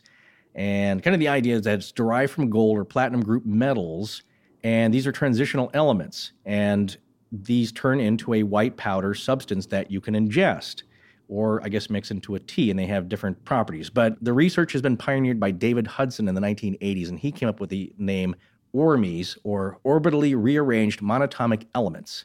So a lot of people will call these ORMEs, and uh, at very high heat, the material weight of these M state elements, is what he calls them, will reduce substantially, even to the degree that they will levitate. And in specific circumstances, they also have the ability to become superconductive and to resonate in parallel dimensions. Oh, So that's for- right up there with spooky action at a distance. Yeah, there's some- or there's some- quantum physics. Well, now you're on the bleeding edge of theoretical physics and subatomic particles behaving crazily. We're and, still uh, looking for- entanglement theory and all that. we're still looking for a theoretical physicist for the art. by the to really blow this up but give it a give it a hint of uh, you know scientific uh, weight here, Some- Validity. yeah, exactly, some gravitas.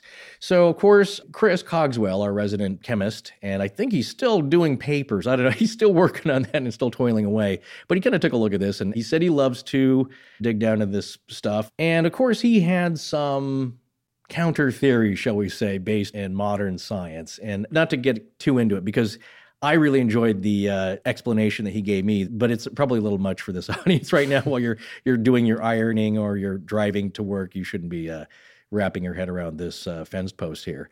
But basically, what he's saying is that the ideas don't really hold up, or it's kind of an oversimplification or a misunderstanding of the terms monatomic and diatomic.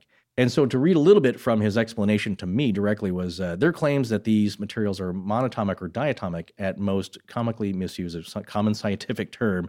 To be monatomic means made up of one atom, a state that is impossible in nature outside of pure vacuums or very low pressure slash temperature regimes. Diatomic means two atoms, and all kinds of things are diatomic, such as oxygen or nitrogen in the air, which are made up of N2 or O2 molecules, so two atoms of each molecule paired together there's two important areas. One, some of these things can be reproduced in the lab and are not that special. and the other thing is that, yeah, some of these things are actually very easy. A multi atom condensating into a single atom state. He says if you have ever made a campfire, you've made a polyatomic, but probably in the range of tens to hundreds of atoms wide, pieces of carbon in different shapes. So it's a bit of loose research, not directly tied to this. And here's the more important thing that I asked him: Would you take this yourself? And so the, the answer is like, ah, you're making nanoparticles, really, and we don't know that much about them. We don't know how they're going to react because he says, think about it. If you eat uh, food with vitamins and minerals in it, and those are good for you, and those are absorbed, what happens when there are other types of minerals and maybe they get clogged, or they, you know, that's another theory about these nanoparticles is that it's a new territory. We're not sure what could happen, so it might clog up your liver or get stuck in your kidney. So my question to you, Scott, and here's the fun part of this. You meet a guy and you're at the Bohemian Grove, and maybe I'm at the uh, snack bar, but you start talking to this guy and he sounds like the Count. My gosh, he's got the wig and everything, whatever. And he says, Hey, Scott, uh, get a little uh, philosopher's stone after the uh, campfire. You want to, uh, yeah? Uh, you wanna take a-" well, if he's got a line of white powder, that might be something else. But if he says, mix this up into a uh, your sparkling mineral water, and uh, it'll give you another 20 years of life, perfectly preserved as a handsome young man like you are now. Would you take it? First of all, I'm still waiting for my invitation from the Bohemian Grove. yeah, me too. Secondly, I'm way past handsome young man. Okay. Thirdly, I would be concerned that it was cocaine. Fourthly, depend on really if I just met him, I'm kind of thinking not. But it's funny, you know, I go sometimes to these juiceries now. I don't want to mention the company specifically, right. but one of the things that they sell is this black charcoal drink. And oh, yes. it's supposed to help you feel better. I think I bought some because it's good for after a hangover. Well, yeah, it's you're, And- you're now turned yourself into a Brita faucet. Well, filter. yeah, and I got some, but I've, I wanted to look on Wikipedia because I don't just ingest things without looking them up. No. And it said if you've taken any medicine of any kind, yeah. watch out because this will just take it right out of your system because Yeah. of how well it permeates all your. It was an old cure for a lot of stuff because Yeah. yeah, charcoal. Uh, but I, you know, I take blood pressure medicine, and Yeah, I was like, oh, that. I guess maybe this isn't a good idea. But I Yeah. drank it anyway to see what it would do. My hangover felt the same.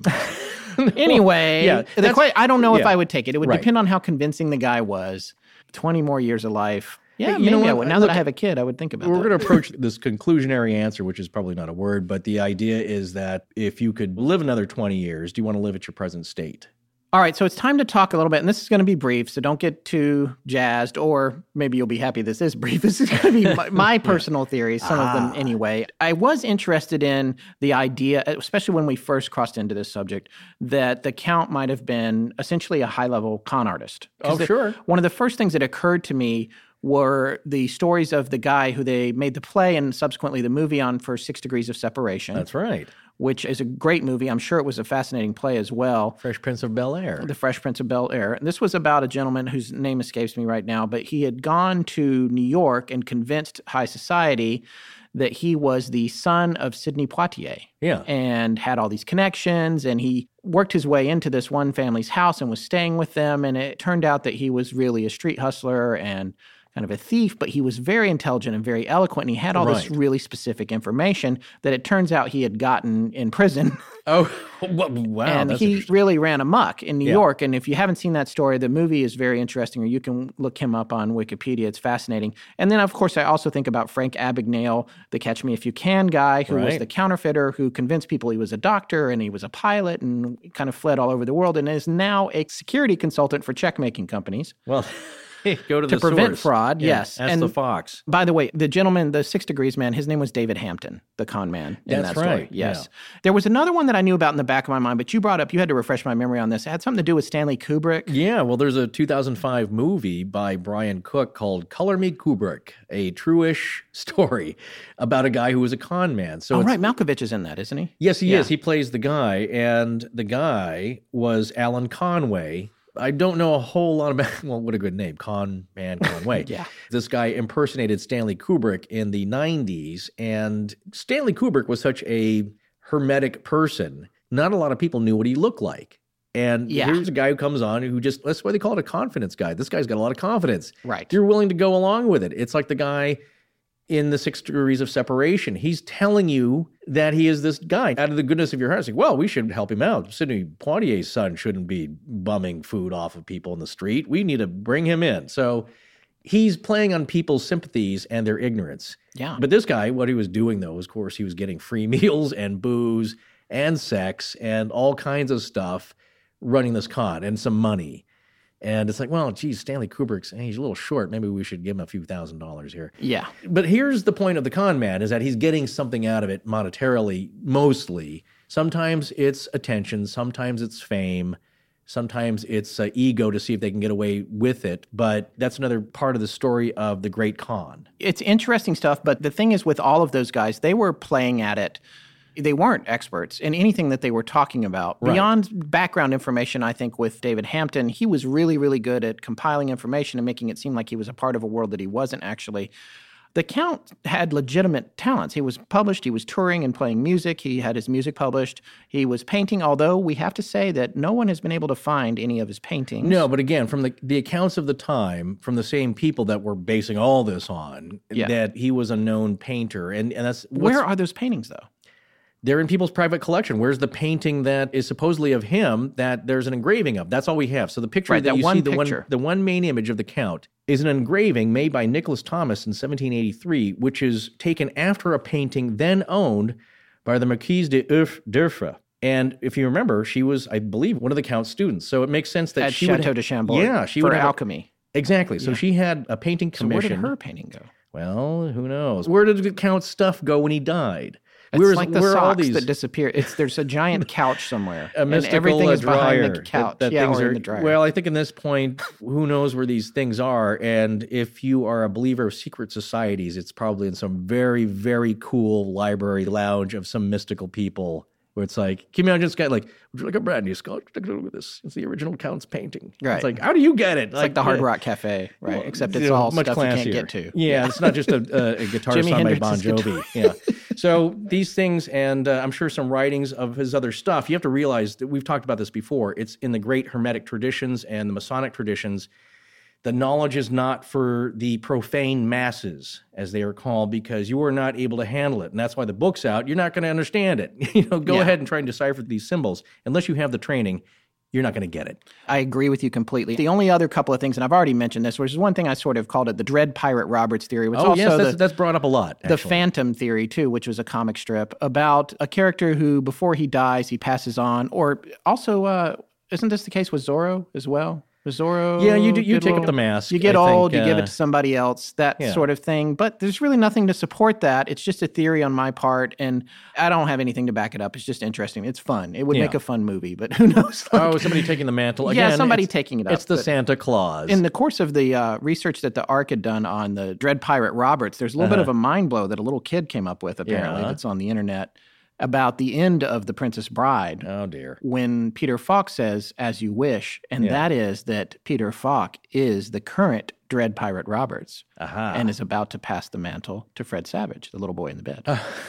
Huh? How's that for a mind blow? Anyway, moving on. And then the, the last thing that occurred to me was that he himself was some kind of really elite secret society that's made up of one guy who's passing knowledge on, which is kind of similar to the Dread Pirate Roberts thing, who's passing knowledge on and perpetuating this idea that he's the same person the whole time, which would require recruiting people that look like you and teaching them all your skills and trying to get them to learn other skills, which would still be hard because if they were living a normal lifetime, it's a lot of things to learn in a normal lifespan. And plus, sudden death would derail your plans completely and it would be hard to continue. That's my woo woo like a choo choo theory, but I just, Yeah, want, I just wanted to put that out there. Well, it sounds a little like the Council of Nine. I think if I hope I get that number right. I think it's an odd number, but what the idea is is that there are nine ancient members. You can kind of call them Illuminati like that keep the knowledge of humanity sacred and safe.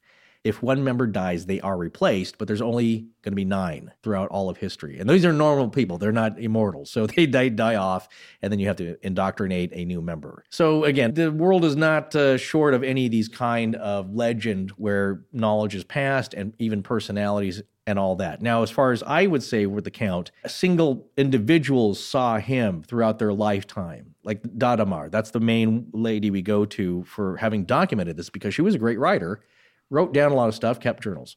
And then you have to ask yourself, well, he was 50 for 120 years at least, and one person saw him. So then that puts me in a mind that it's the same person. It's not people becoming imposters of him and taking the mantle and he's trained them and all that. Yeah. So, following this line of logic, people saw him throughout their lifetimes as the same person at the same age. But it makes you wonder is he still alive today? Which brings us to the last part of part three of The Count of St. Germain. Is he still alive today? And now we come back to Kevin Pollak, a man famous for his comedy and acting, starring in more than a few blockbuster movies, including as Hockney in The Usual Suspects and frontman for The Mob, Philip Green in Casino, as well as one of my favorites and an alternate title for Astonishing Legends, Grumpier Old Men. Comedy Central listed him as one of the 100 greatest comedians of all time. And why are we talking about him? Because he is the spitting image of the Count of St. Germain. And the coincidences don't end with just his appearance. I want to start with an email that one of our listeners sent us just a few days ago. Gina de la Vecchia wrote in and said, Back in May 1995, I was traveling in Europe by myself for the first time. By some weird stroke of luck or a travel mix up, I ended up staying for two nights at the Hotel Excelsior on the island of Lido, just outside of Venice, Italy. Guess who was also staying there and I briefly met? Kevin Pollak. Another noteworthy coincidence there was some big international conference of government leaders going on there at the same time. Lots of diplomats, rumored former presidents and prime ministers, all meeting there. I thought you might want to know about the Kevin Pollak Venice International World Leadership Conference connection. Maybe he is the Count. I didn't talk to him long enough to notice any gemstones, elixirs, or musical talents, though. That was in 1995. Let's also not forget that Travis Dow of the History of Alchemy podcast actually said, unsolicited from us, because he recorded his segment for us and then just sent it in without any direction, that he thought the Count may have been a comedian. Listen. And most of all, I think this just shows he's a very charismatic storyteller, but a sort of entertainer with kind of courtly ambitions. He liked to be near power. Today, he might be a stand up comic, but a lot of truth was mixed in with these legends. But there's more. As we said, he looks just like him. If you're on Twitter or Facebook, you can see a picture that we shared on social media that makes a comparison between the etching Forrest was just mentioning and a recent picture of Mr. Pollak. No Photoshop, just a side by side comparison of the Count's portrait and Kevin Pollak. My question is Has he been taunting us with his creative work for decades? Look at the usual suspects. Keyser Söze is this mysterious man of many talents who began his career as a small time drug dealer in Turkey. Also of Hungarian origin. Also of Hungarian origin. And Turkey is also the country that Vlad Dracul III furiously defended his domain from the Ottoman Turks. Was Pollak's appearance in that film a message? Was he flaunting his true identity? You might say, well, The Usual Suspects was 1995. It's a coincidence. Cut to 2010. Pollak created, produced, and directed a series that ran on Amazon called Vamped Out. Six episodes were made, and the show was in fact about a real vampire trying unsuccessfully to get a job in Hollywood. Is this an allegory for his never ending life? We reached out to his people to see if he wanted to issue any kind of statement as a rebuttal to these accusations, or even just the simple idea that he is the Count of St. Germain. And believe it or not, he agreed to come on our show. And now, an astonishing Legends worldwide exclusive interview with Kevin Pollak on whether or not he is, in fact, the Count of St. Germain. All right, so first things first, are you the Count of St. Germain? Yes. you are. That's what I thought. Can you speak multiple languages? I can. And, you know, a lot of people went in this situation. I think something like this happened to Nick Cage a while back. They either don't respond or they deny it. Right. And those are two solid options that I had. And at some point, it just became pointless to deny it or not respond. So here we are. Does it come up a lot for you, or are you getting hassled about it, or is it something that's just an every now and then kind of thing? This is the first time it's come up, which is why I was faced with this dilemma of coming clean or not. Yeah, and I quite frankly never thought it would come up. I mean, you've clearly got some free time on your hands. well, that and uh, a lot of listeners with a lot of free time who love to speculate on this kind of thing. yeah, I mean, it's a little random for me to be in the public eye as much as I have. I've done a few movies. I don't know the exact number, 78, but I will say that six of them are very good. But no, I, I feel like this should have happened sooner. Right. And a part of me is relieved. Yeah, so you were tired of, of hiding the secret. Well, I was tired of waiting. Tired of waiting. Yeah. You want the recognition for it. Uh, it's not so much that I wanted as much as I thought this date would come sooner. I started to feel a little disappointed, a little neglected. As the count, it seemed like no one cared about him. They certainly have cared about me for a little while, which was nice. But, you know, it's not the same. Do you have any issues with being several hundred years old, or you, you feel okay with that? Oh, I have issues. Yeah. Oh, buddy. Oh, buddy boy, do I have do I have issues. First of all, changing with the times, not as easy as it might seem on paper. Right. How many times can you say the kids today before it gets a little old? So, what happens when people start to realize that you're not aging like they do? Well, I have to move a lot, don't I? Yeah, sure. I've been married 17 times. Uh huh. Do you have any favorites? that doesn't seem fair. well, I mean, I Sure. figure they've been gone a long time, you know. Not all gone. Some, again, I just have to keep moving Right. so they don't know. You know, before I decided to pursue this career in films and other forms of entertainment, you know, that was a real big gamble for me. It was almost thumbing my nose at the facts, which were no one will ever know. You know, it's before I was known from entertainment, there was a very high likelihood that no one would put these two things together, right? Sure. You're not going to see me as a pharmacist and go, isn't that the count? uh, but you put your face out there enough, and uh, sure enough, geniuses like you uh, put it together. So again, a part of me is grateful. Right. Are you still dabbling in world affairs, or are you just sticking to the entertainment side of things these days? You know, I really did have to leave all that behind in order to take on this current persona of the squat, multi-talented Jew. what are you going to do when that runs its course, if it ever does? Well, of course it will. Uh, I mean, I I'll have to fake my own death, I suppose. which you've done before, I'm sure. You know, oh, many times. But again, this famous comedian persona that has to either die or go missing mysteriously. That's one of my favorite exits. Big fan of the mysteriously missing. Yeah, that works. That works. Or you could do something like Andy Kaufman, I imagine. Andy Kaufman was more speculation on his fans' part who just didn't want to believe that he was gone. I Yeah. mean, there were some people who were in fact eyewitnesses. So there's a few ways out. I kind of like the Elvis exit a little bit, but then you have to leave a body behind, which I'm not, again, I'm Right. not able to do. Maybe the exploding boat dental records kind of thing. Certainly used that once before. You just need a second set of false teeth, that's all. Right. Then when you come back, what do you want to be next time around? Well, that's the excellent question. And that's, in fact, something I wanted to get to in terms of your fans. I'm open to suggestions. Okay. I've sort of run the gambit a little bit. So, uh, man, oh man, I could really use some help figuring out where I go after this. So you've gotten kind of bored. Well, I haven't gotten bored in my current incarnation. I'm enjoying this version. But now that the cat's out of the bag, I sort of feel like, well, you know what? Let's involve people. Let's get people going. And then only your fans maybe will know when their suggestion pops up later and they start to do some new math. We're not talking about a rebirth. We're talking about mysterious ending of one, and then I just have to pop up at a new profession, a new way of life, and I am wildly open to suggestions on what that might be. Okay. Well, that's good. Then we'll, we'll see if our listeners have any ideas for you. Your podcast is called the Kevin Pollak Chat Show. Is that correct? It is. I find it helpful to put your name in the title. Difficult to get fired. Yeah. Clearly, if I may, just in terms of guidance for the suggestion from your fans, Yes. a lot less high profile. Right. Something Then I- lower profile. A little easier to hide. Yeah, this clearly was. I've had enough. I hope somebody finds out. Does nobody care anymore Yeah. about the count? And by the way, I'm not opposed to that. Just coming out as the count. I mean, if your fans think that's the way, I just don't want to be poked at and prodded by scientists.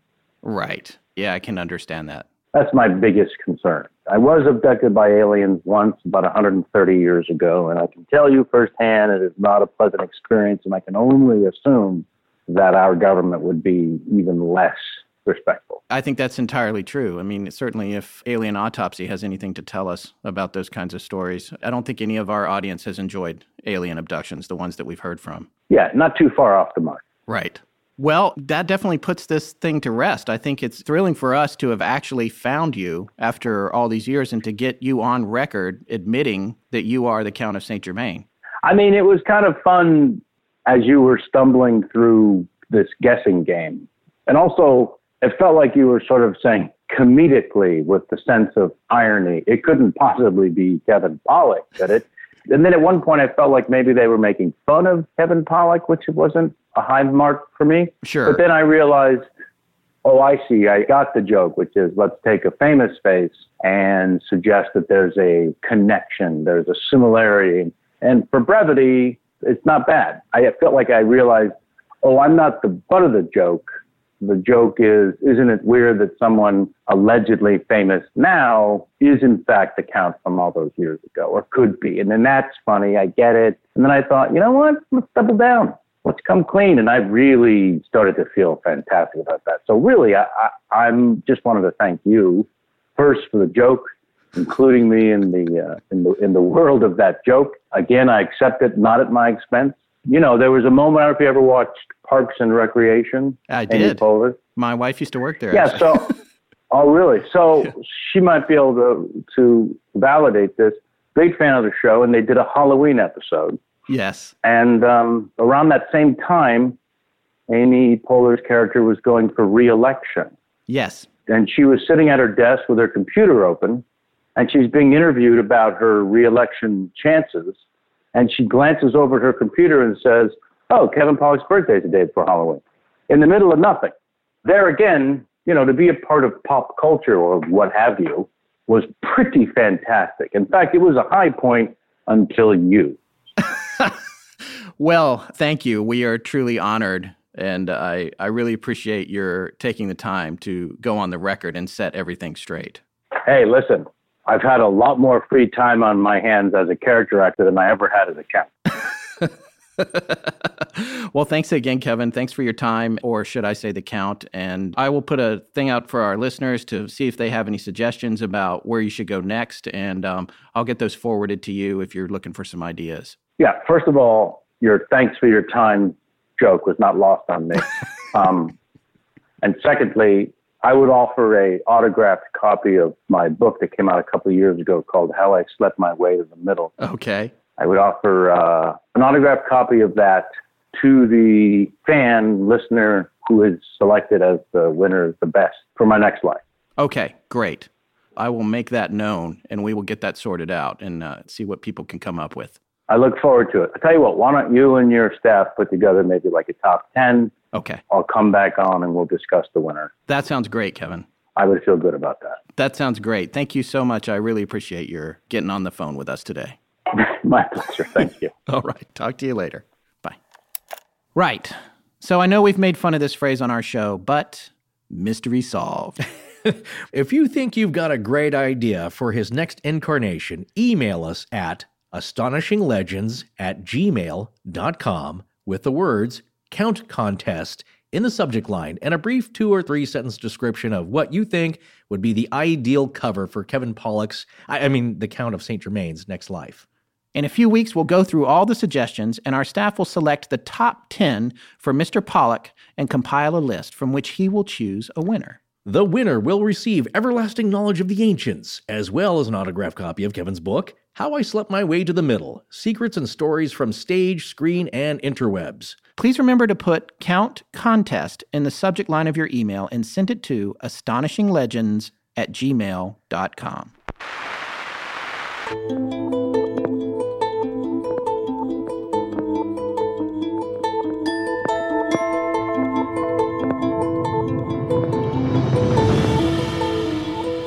Well, that's going to wrap it up for our series on the Count of St. Germain. We're dark next week for research, but we'll be back on February 10th with a show on one of the most written about UFO cases in the northeastern United States. We'd like to thank Harry's.com, The Great Courses Plus, and Blue Apron for sponsoring the show, and also remind you that you can help Critical Mass, the Young Adult Cancer Alliance, by texting the word critical to the number 82623. Thank you. Special thanks to John Bolin. I'm Keith Hughes. I am Rachel DeBose from Illschwang, Germany. I'm Joseph Mealy, and I give permission. I give permission. And I give permission to, to Astonishing Legends to use my voice however they see fit, galaxy wide, in perpetuity. Our show is edited by Sarah Voorhees, and the theme is by Judson Crane. Sound design is by Ryan McCullough. Special thanks to the ARC and its lead researcher, Tess Feifel. But most importantly, we want to thank our listeners. You can find us online at astonishinglegends.com, as well as Facebook, Patreon, Twitter, Tumblr, Google, and Instagram. Copyright Scott Philbrook and Forrest Burgess. Good night.